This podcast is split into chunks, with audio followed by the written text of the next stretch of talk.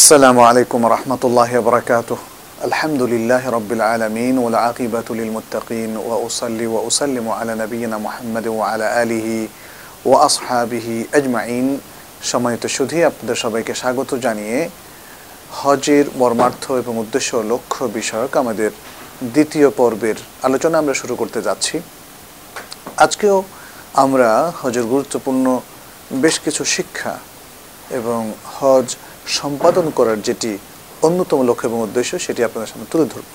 আমরা এর আগে দুটো মৌলিক শিক্ষা আপনাদের সামনে তুলে ধরেছিলাম এবং সেটি হচ্ছে যে মহান আল্লাহ তালার শরিয়াতের পূর্ণ আনুগত্য এবং সেটাকে সর্বান্তকরণে মেনে নেওয়া, এটা হচ্ছে প্রথম শিক্ষা। দ্বিতীয় হচ্ছে একামাত তৌহিদ বা আল্লাহর যে একত্ববাদ, সার্বিকভাবে আল্লাহ এই সার্বিক একত্ববাদ, টোটাল একত্ববাদটাকে প্রতিষ্ঠিত করা নিজের জীবনে চিন্তা, চেতনা, বিশ্বাসে, আকিদায় আমলে সর্বত্র।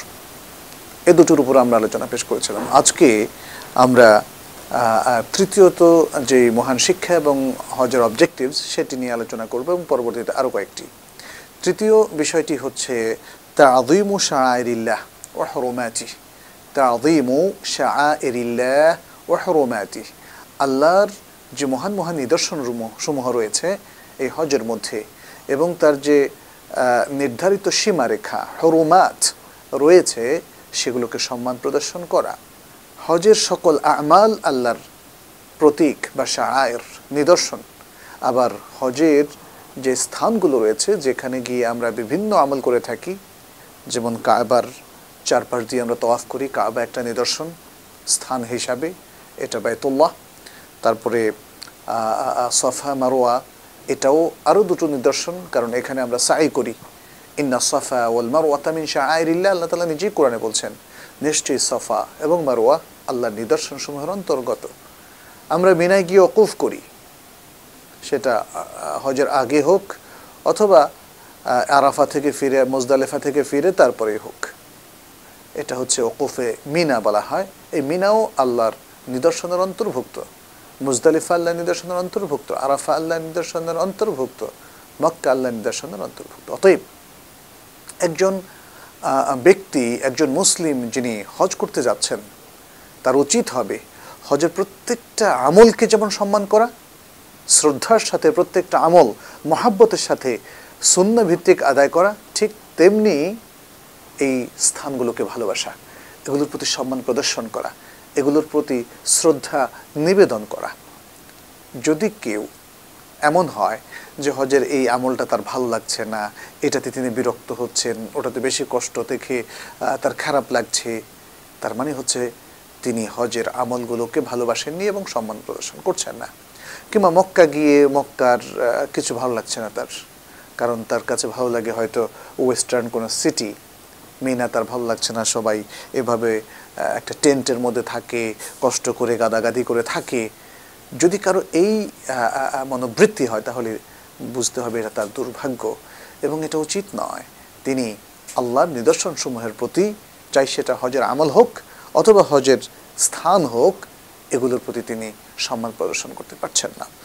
মহান আল্লাহ তালা সুরা আল হাজের ত্রিশ নম্বর আয়তে বলছেন দ্যালিকা ওমাইয়ু আদ্দেম হরুমাতিল্লাহি ফাহুয়া খায়রুল্লাহ ইনদা রাব্বিহ আর এটাই যে ব্যক্তি আল্লাহর হরুমাত নির্ধারিত সীমারেখাগুলোকে সম্মান প্রদর্শন করে, এটা তার রবের কাছে তার জন্য উত্তম। এখানে হরুমাত বলতে বোঝানো হয়েছে আমালুল হাজ হজের নানা প্রকার আমল, যেটা এর আগে দালিকা দিয়ে ইশারা করা হয়েছে। এর আগে উল্লেখ করা হচ্ছে, আগের আয়তে উনত্রিশ নম্বর আয়ত উল্লেখ করা হয়েছে তুম্মালি ইয়াকদু তাফাদাহুম ওলিয়াউফু নুদুরাহুম ওলিয়াত্তাওয়াফু বিল বাইতিল আতিক। যেন সে তার ময়লাগুলো পরিষ্কার করে, যেটা হচ্ছে হালাল হওয়ার সময় সে চুল কেটে হালাল হবে এবং পাশাপাশি সে তার, যে জিনিসগুলো যেমন নখ বড় হয়ে গিয়েছে, আর অন্যান্য যে জিনিসগুলো তার এখন পরিষ্কার করা প্রয়োজন, সেগুলো পরিষ্কার করবে, তারপর তার মানতকে পূর্ণ করবে এবং বাইতুল্লাহর তওয়াফ করবে। এই যে আমলগুলোর কথা বলা হচ্ছে, সেদিকে ইশারা করে বলা হচ্ছে যে ব্যক্তি এই আমলগুলোকে, এই সীমারেখাগুলোকে সম্মান করে, এটা তার জন্য তার রবের কাছে উত্তম। আর এর পরের আরেকটি আয়াতে বত্রিশ নম্বর সুরা হাজের বত্রিশ নম্বর আয়তে আল্লাহ তালা বলছেন দ্যালিকা উমাইয়ু আদম শায়ের আল্লাহ ফাইন্নাহা মিন তাকওয়াল কুলুব। আর এটাই হলো যে যে ব্যক্তি আল্লাহর নিদর্শনগুলোকে সম্মান করে আল্লাহর নিদর্শনগুলোর প্রতি শ্রদ্ধা পোষণ করে, এ হলো তার অন্তরেরই তাকওয়া। তাকওয়া যদি কারোর মধ্যে না থাকে, তাহলে সে আল্লাহর নির্দেশিত আমলগুলোকে ভালোবাসতে পারবে না। সেগুলোর প্রতি শ্রদ্ধা প্রদর্শন করতে পারবে না। সেগুলোর প্রতি সে বিরক্ত হবে। এবং সেটা আমরা দেখতে পাচ্ছি। আমাদের এই সমাজে আমাদের অনেক ভাই বোনরা আছেন যারা এই তাকওয়া অর্জন করতে পারেননি। পারেননি বলেই তারা সালাতের প্রতি শ্রদ্ধা প্রদর্শন করতে পারছে না। সালাদ দেখে তাদের বিরক্ত হয়, মসজিদ দেখে তাদের ভালো লাগে না এবং অন্য অন্য শরিয়ার যে আমলগুলো আছে, এগুলোর প্রতি তারা বিব্রত বোধ করেন অথবা বিরক্তি বোধ করেন। এর মানে হচ্ছে এই হৃদয়টা তাকোয়া শূন্য। তাকোয়া তার হৃদয়ে প্রবেশ করেনি। অতএব তাকোয়া তখনই প্রমাণিত হবে যখন ওই ব্যক্তি আল্লাহর দেয়া এই নির্দেশগুলোকে শ্রদ্ধা করবে, ভালোবাসবে এবং পূর্ণ মহাব্বতের সাথে সে সেগুলোকে আদায় করবে। আর আল্লাহর যে সময়ের নিদর্শন আছে, স্থানের নিদর্শন আছে, সেগুলোর প্রতিও সে ভালোবাসা পোষণ করবে, শ্রদ্ধা পোষণ করবে। তাহলেই বোঝা যাবে যে তার মধ্যে তাকুয়া আছে। আর মনে রাখতে হবে ইবাদতের প্রাণী হলো এই শ্রদ্ধাবোধ। আল্লাহর ইবাদত করতে গিয়ে যিনি আল্লাহর প্রতি শ্রদ্ধা বোধ পোষণ না করবেন অথবা এই আমলগুলোর প্রতি শ্রদ্ধা না থাকবে, আল্লাহর যে যে যে স্থানগুলোকে আল্লাহ সম্মানিত করেছেন, সেগুলোর প্রতি যে সম্মান বোধ না করবে, তাহলে তার ইবাদতের মধ্যে প্রাণ থাকবে না। এটা হচ্ছে একটা নিষ্প্রাণ ইবাদা, একটা রিচুয়াল যা সে হয়তো আদায় করে চলে এসছে। এই জন্যই আমরা দেখি যে মক্কা মদিনা যাওয়ার পরেও একদল লোকের জীবনে সেই সম্পাদিত আমলগুলো কোনো পরিবর্তন আনয়ন করেন। আল্লাহ যেন আমাদেরকে তাদের অন্তর্ভুক্ত না করেন। আল্লাহ যেন আমাদেরকে সেই লোকদের অন্তর্ভুক্ত করেন যারা আসলে আল্লাহর প্রতি শ্রদ্ধা রাখবে তখন রাসুল্লাহ সাল্লাহ সাল্লামের প্রতি শ্রদ্ধা রাখবে আল্লাহর দিক নির্দেশনার প্রতি শ্রদ্ধা ভালোবাসা আস্থা ইমান রাখবে এবং সেগুলোকে মহাব্বতের সাথে পালন করবে। আল্লাহ আমিন। একটা হাদিস আহ, ইবনু মাজা বর্ণনা করেছেন এবং ইবনু হাজার বলেছেন এর সনদটা হাসান। সে হাদিসটা আমরা এই পয়েন্টে উল্লেখ করব। যে রাসূলুল্লাহ সাল্লাহ সাল্লাম বলেছেন, লা তাজালু হাদিহিল উম্মাতু বিখাইর। এ উম্মা, ততক্ষণ পর্যন্ত কন্টিনিউয়াসলি কল্যাণের উপর থাকবে, মা আদম হাদিহিল হুরমা যতক্ষণ পর্যন্ত তারা এই হরমা তথা এই কাবা, এই কাবাকে সম্মান করবে। কাবার প্রতি যার ভালোবাসা, সম্মান, শ্রদ্ধা থাকবে, ততক্ষণ পর্যন্ত সে কল্যাণের উপর থাকবে। বলেছেন, মা আব্দা মহাদিহিল হরমাতা হাক্কাতা আদিমিহা যেভাবে শ্রদ্ধা করা উচিত, যেভাবে সম্মান করা উচিত, সেভাবে যদি সে সম্মান করে, ফাইদা দাইয়াউ যালিকা হালাকু। যখন উম্মার লোকেরা এই সম্মান বোধ, এই শ্রদ্ধা বোধ, এই ভালোবাসাটুকু হারিয়ে ফেলবে, তখন তারা ধ্বংস হয়ে যাবে। ওলা ইয়াতুবিল্লাহ আল্লাহ তা থেকে আমাদেরকে রক্ষা করুন। প্রিয় ভাইরা এরপরে চতুর্থ যে বিষয়টি, যে শিক্ষা, মহান শিক্ষা এবং যে উদ্দেশ্যটা আমরা অর্জন করি হজের মাধ্যমে, সেটি হচ্ছে মাহাব্বাত রাসুল সাল্লাহ আলহি ওয়াসাল্লাম। রাসুলের প্রতি মাহাব্বা কি যে মাহাব্বা কারণ এই রাসুল সাল্লাহ সাল্লাম আমাদেরকে হজের পদ্ধতিটা শিখিয়ে দিয়েছেন। আমাদেরকে সালাদটা শিখিয়ে দিয়েছেন। আমাদেরকে অজু কীভাবে করতে হয় সেটা শিখিয়ে দিয়েছেন। তাহারাত কীভাবে অর্জন করতে হয় যে কোনো সিচুয়েশনে সেটা শিখিয়ে দিয়েছেন। আমাদেরকে কীভাবে বিমান পোষণ করতে হয় সেটা শিখিয়ে দিয়েছেন। আমাদেরকে কীভাবে আল্লাহ মুখী হতে হয় সেটা শিখিয়ে দিয়েছেন। কীভাবে ভালো মানুষ হতে হয়, পৃথিবীর শ্রেষ্ঠ মানুষ হতে হয় সেটা শিখিয়ে দিয়েছেন। কীভাবে পাপ মুক্ত হওয়া যায় সেটা শিখিয়েছেন। কীভাবে সেরেক এবং বেদাত মুক্ত হওয়া যায় সেটি শিখিয়েছেন। এমন যে মহান ব্যক্তি এত ভালো ভালো জিনিস আমাদেরকে শিখিয়েছেন। যে জিনিসগুলোর মাধ্যমে যেগুলো পালন করার মধ্য দিয়ে আমরা আখেরাতে নাজাদ পাবো, দুনিয়াতে শান্তি পাবো, তাহলে তাকে তো ভালোবাসতেই হবে। তিনি তো বলেছেন, খোদ আদনে মানা শেখাকুম আমার কাছ থেকে তোমরা হজের হুকুম তোমরা শিখে নাও, গ্রহণ করো এবং সে অনুযায়ী তোমরা আমল করো। অতএব তার প্রতি আমাদের যে ভালোবাসা, সেটি আমাদের পোষণ করতেই হবে এবং সূরা আলে ইমরানের একত্রিশ নম্বর আয়তে আল্লাহ তালা বলছেন, কুল ইন কুনতুম তুহিব্বুন আল্লাহ ফাত্তাবিউনি। বলো, যদি তোমরা আল্লাহকে ভালোবেসে থাকো, তাহলে আমার অনুসরণ করো। তাহলে আল্লাহর ভালোবাসা এবং রাসূলের ভালোবাসা, এটা প্রমাণিত হবে একমাত্র রাসূল সাল্লাহ সাল্লাম অনুসরণের মধ্য দিয়ে। কারণ যিনি রাসূলকে অনুসরণ করছেন, তিনি মূলত আল্লাহকে অনুসরণ করছেন।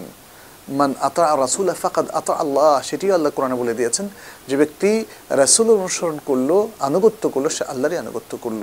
তাহলে এগুলো একটা আরেকটার সাথে এমনভাবে লিঙ্কড যদি কেউ যে কোনো কারণে রাসূলুল্লাহ সাল্লাহ সাল্লামের আনুগত্য থেকে বের হয়ে যায়, তাহলে রাসূলের প্রতি ভালোবাসা তার মিথ্যা প্রমাণিত হবে এবং এরই কনসিকোয়েন্স বা পরিণতিতে আল্লাহর প্রতি ভালোবাসা তার মিথ্যা প্রমাণিত হবে এবং সে যেহেতু রসুল সাল্লাহ সাল্লাম আনুগত্য করল না, তাহলে সে কোনোভাবেই আল্লাহর আনুগত্য করা তার পক্ষে সম্ভব নয়।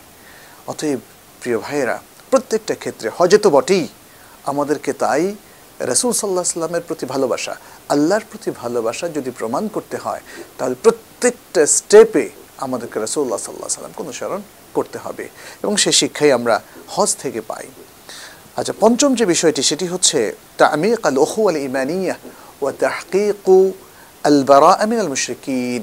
সেটি হচ্ছে ইমানি ভ্রাতৃত্ববোধ গভীর থেকে গভীরতর করা, গভীরভাবে সেটাকে অর্জন করা, আর পৌত্তলিকতা ও পৌত্তলিকদের থেকে মুক্তি ঘোষণা, অর্থাৎ মুক্ত হওয়া।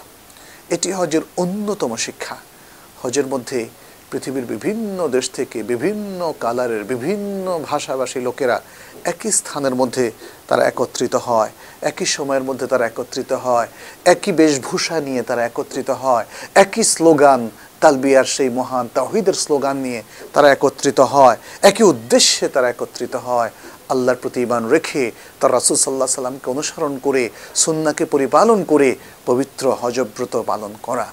এই এই যে একতাবদ্ধ হওয়ার মহান রূপ, এই পৃথিবী বৎসরের আর সময়গুলোতে এত মহান একতাবদ্ধ রূপ আর পরিলক্ষ্য করে না। এটা আর পরিলক্ষিত হয় না। আজকে আমরা যখন নিজ নিজ এলাকায়, নিজ নিজ অঞ্চলে, দেশে দেখি আমাদের মুসলিম ভাই বোনেরা, তারা বিভিন্ন দলে, বিভিন্ন মতবাদে বিভিন্ন ভাগে তারা বিভক্ত। এটা আমাদের জন্য অত্যন্ত দুর্ভাগ্যজনক, আমাদের জন্য বেদনাদায়ক, কারণ আমাদের ইসলাম সেটি আমাদেরকে শেখায় না। ইন্নাহাদিহ উম্মাতুকুম উম্মাত ওয়াহেদা, নিশ্চয়ই তোমাদের জাতি একটাই জাতি। অতএব এই বিভক্তি আসলে আল্লাহ তালা পছন্দ করেন না। এই বিভক্তির এলাজ বা ট্রিটমেন্ট এটা হতে পারে এই হজের মধ্য দিয়ে। হজ আমাদের জন্য চমৎকার একটা ট্রিটমেন্ট টু বি ইউনাইটেড যেন আমরা একতাবদ্ধ হই, যেন আমরা একটা লক্ষ্য স্থির করতে অভ্যস্ত হই, যেন আমরা আল্লাহ এবং তোর রাসুলের আনুগত্যের প্র্যাকটিসের মধ্য দিয়ে আবার বিভক্তির পর একতাবদ্ধ হয়ে যাই। হজ আমাদেরকে সে শিক্ষা প্রদান করে। অতএব হজকে আমরা বলতে পারি হজ একটা, আমাদের জন্য একটা school, Madrasa an academic centre a training centre একটা ট্রেনিং সেন্টার একাডেমিক সেন্টার যেখান থেকে আমরা অনেকগুলো শিক্ষা নিতে পারি। আমরা তো সেই শিক্ষাগুলো আলোচনা করছি। হজকে শুধুমাত্র একটা আনুষ্ঠানিক ইবাদত হিসাবে যদি কেউ পালন করেন, তাহলে এই শিক্ষাগুলো তিনি অর্জন করতে পারবেন না। অতএব হজকে একটা স্কুল, একটা একটা শিক্ষা প্রতিষ্ঠান হিসাবে যদি আমরা গ্রহণ করি তাহলে কিন্তু আমরা এর থেকে আখলাখ শিখব, এর থেকে আকিদা শিখব, এর থেকে তহিদ শিখব, এর থেকে সন্ন্যার পরিপালন শিখব, এর থেকে কোরআন শিখব, এর থেকে ইবাদত কি করে পারফেক্টলি করতে হয় সেটা আমরা শিখব। আমরা আরও শিখতে পাচ্ছি এই হজ থেকে কি করে আল্লাহর পথে নিজের সম্পদ ব্যয় করতে হয়, কি করে মানুষকে খাওয়ানো যায়। এই এই প্রেরণাটা আমরা দেখি যে কমন আপনি তখন হারামে হজ করতে যাবেন দেখবেন যে কোনো প্রয়োজন নেই, অথচ একজন আরেকজনকে পান করাচ্ছেন। সোমবার বৃহস্পতিবারের যে সাপ্তাহিক সিয়াম, সেদিন একজন আরেকজনকে ইফতার করার জন্য কি লালায়িত, যেন বিশ্বের সবাই কীভাবে নিজের স্বার্থ জলাঞ্জলি দিয়ে অন্যের স্বার্থকে প্রতিষ্ঠিত করবেন। ইয়া সালাম, এত সুন্দর তার বিয়া হজ ছাড়া আর কোথাও মেলা ভার। অতএব আমাদের উচিত হচ্ছে হজ থেকে শিক্ষা নেওয়া। এই এখানে আমরা আরেকটা কথা বলেছিলাম, সেটি হচ্ছে পৌত্তলিক এবং পৌত্তলিকতা থেকে মুক্ত হওয়া। এটি হজের মধ্যে ব্যাপকভাবে আমরা খেয়াল করি যে হজের মধ্যে যেমন তৌহিদের বাণীটাকে আল্লাহ তালা এবং তৌহিদের চর্চাটাকে এটাকে প্রত্যয়িত করা হয়েছে, এটাকে গুরুত্ব দেওয়া হয়েছে। ঠিক তেমনি মুশ্রিকদের মুখালাফাতের গুরুত্ব আমরা এখানে দেখি। ইবনুল কাইয়িম রাহমাহুল্লাহ বলেছেন ইস্তাকারাত শরিয়াতু আলা কসদি মুখালাফাতিল মুশরিকিন, লা সিয়ামা ফিল মানাসিক। তিনি বলেছেন যে, ইসলামী শরিয়াত এটা পৌত্তলিকদের মুখালাফাত এবং বিরোধিতা করার উপর প্রতিষ্ঠিত, বিশেষ করে হজের ক্ষেত্রে। এবং হজের ক্ষেত্রে আমরা দু, তিনটা ছোট্ট উদাহরণ দিচ্ছি যেখানে রাসুল সাল্লাহ সাল্লাম পৌত্তলিকদের সাথে খেলাফ করেছেন। এক নম্বর হচ্ছে তালবিয়ার ক্ষেত্রে। তালবিয়া তো আমরা পড়েছি এর আগে, লাব্বাইক আল্লাহুম্মা লাব্বাইক লাব্বাইক লা শারীকা লাক, লাব্বাইক ইন্নাল হামদা ওয়ান নি'মাতা লাক ওয়াল মুলকা লা শারীকা লাক। কিন্তু পৌত্তলিকরা কি তালবিয়া পড়তো? তারা বলতো পড়তো, লাব্বাইক আল্লাহুম্মা লাব্বাইক লাব্বাইক লা শারীকা লাক। ইল্লা শরিকান হুয়ালাক ওয়া মা মালাক। ইয়া সালাম। তারা বলতো যে, হে আল্লাহ, আপনার কাছে আমরা হাজির, আপনার কোনো শরিক নেই, তবে একটা শরিক আছে। তবে ওই শরিকের মালিকও আপনি। ওই শরিক এবং ওই শরিক যা যা কিছুর মালিক, আপনি তার মালিক। তাহলে একটা আসলে বিরোধপূর্ণ কথা, একটা অযৌক্তিক কথা, অযৌক্তিক বা পত্তলীয় কথা সবসময় যুক্তির উপর প্রতিষ্ঠিত নয়, অযৌক্তিকতার উপরই প্রতিষ্ঠিত, সেটা আমরা দেখি। অতএব রাসুল সাল্লাহ সাল্লাম নির্ভেজাল, তৌহিদের উপর আমাদের তালবিয়াটাকে স্থাপন করেছেন। আরেকটা বিষয় হচ্ছে হজের মধ্যে মুশ্রিকরা যারা পৌত্তলিক ছিল জাহিলি যুগে, তারা আরাফা পর্যন্ত যেত না। হারামের সীমানা পর্যন্ত গিয়ে মুজদালেফা হয়ে তারা ফিরে আসতো। কিন্তু রাসুল্লাহ সাল্লাহ সাল্লাম আরাফা পর্যন্ত যাওয়ার বিধান করেন যাতে করে পৌত্তলিকদের সাথে পার্থক্য হয়। আরেকটি বিষয় হচ্ছে এই যে ফেরার সময় তারা কখন ফিরতো? তারা সূর্যাস্তের আগেই ফিরতো। কিন্তু রাসুল সাল্লাহ সাল্লাম আরাফা থেকে সূর্যাস্তের পরে ফেরার বিধান করেছেন। ঠিক মুজদালেফার ক্ষেত্রে একই অবস্থা। মুজদালেফা থেকে জাহিলি যুগের লোকেরা ফিরত সূর্য উদয়ের পর। কিন্তু রাসুল সাল্লাহ সাল্লাম এখানে একটু পার্থক্য আনায়ন করেছেন। কারণ স্বাতন্ত্র্য প্রয়োজন। পৌত্তলিকদের সাথে মার্জ হওয়া যাবে না। তাদের চিন্তা, চেতনা, তাদের চর্চা, তাদের সব কিছু থেকে মুসলমানরা ইসলামিক স্বাতন্ত্র বোধের মধ্যে থাকবে নিজস্ব কৃষ্টি কালচার চিন্তা, চেতনা, আকিদা। সেটা অন্য জাতির সাথে মার্চ হবে না, বিশেষ করে পত্তলিকতার সাথে। কারণ পত্তলিকরা হচ্ছে শেরক নির্ভর, যেটা আল্লাহর কাছে সবচেয়ে বেশি অগ্রহণযোগ্য। কারণ আল্লাহ সব পাপকে ক্ষমা করবেন ইন্নআল্লাহ ইয়াগফিরু আন ইউশরাকা বিহি ওয়া ইয়াগফিরু মা দুনা যালিকা লিমান ইয়াশা। কিন্তু শিরককে তিনি ক্ষমা করবেন না। আল্লাহ তার সাথে শিরককে কখনো ক্ষমা করবেন না। এছাড়া যাকে ইচ্ছা অন্য যে কোনো পাপ তিনি ক্ষমা করে দিতে পারেন। আমরা আজকের এই পর্বে, প্রিয় দর্শক, আমরা হজের অত্যন্ত গুরুত্বপূর্ণ বেশ কয়েকটি শিক্ষা নিয়ে আলোচনা করলাম। আশা করছি এই শিক্ষাগুলো আমরা আমাদের বাস্তব জীবনে প্রয়োগ করব। আমাদের চিন্তা চেতনা স্থান দেব। আল্লাহ আমাদেরকে সে তৌফিক দান করুন। আজ এ পর্যন্তই হাদা সাল্লাহ সাল্লাম আলা নবীনা মোহাম্মদ ও আলা আলিহি ও আসহাবি আজমাইন আসসালামু আলাইকুম আ রহমতুল্লাহ বারকাতুহ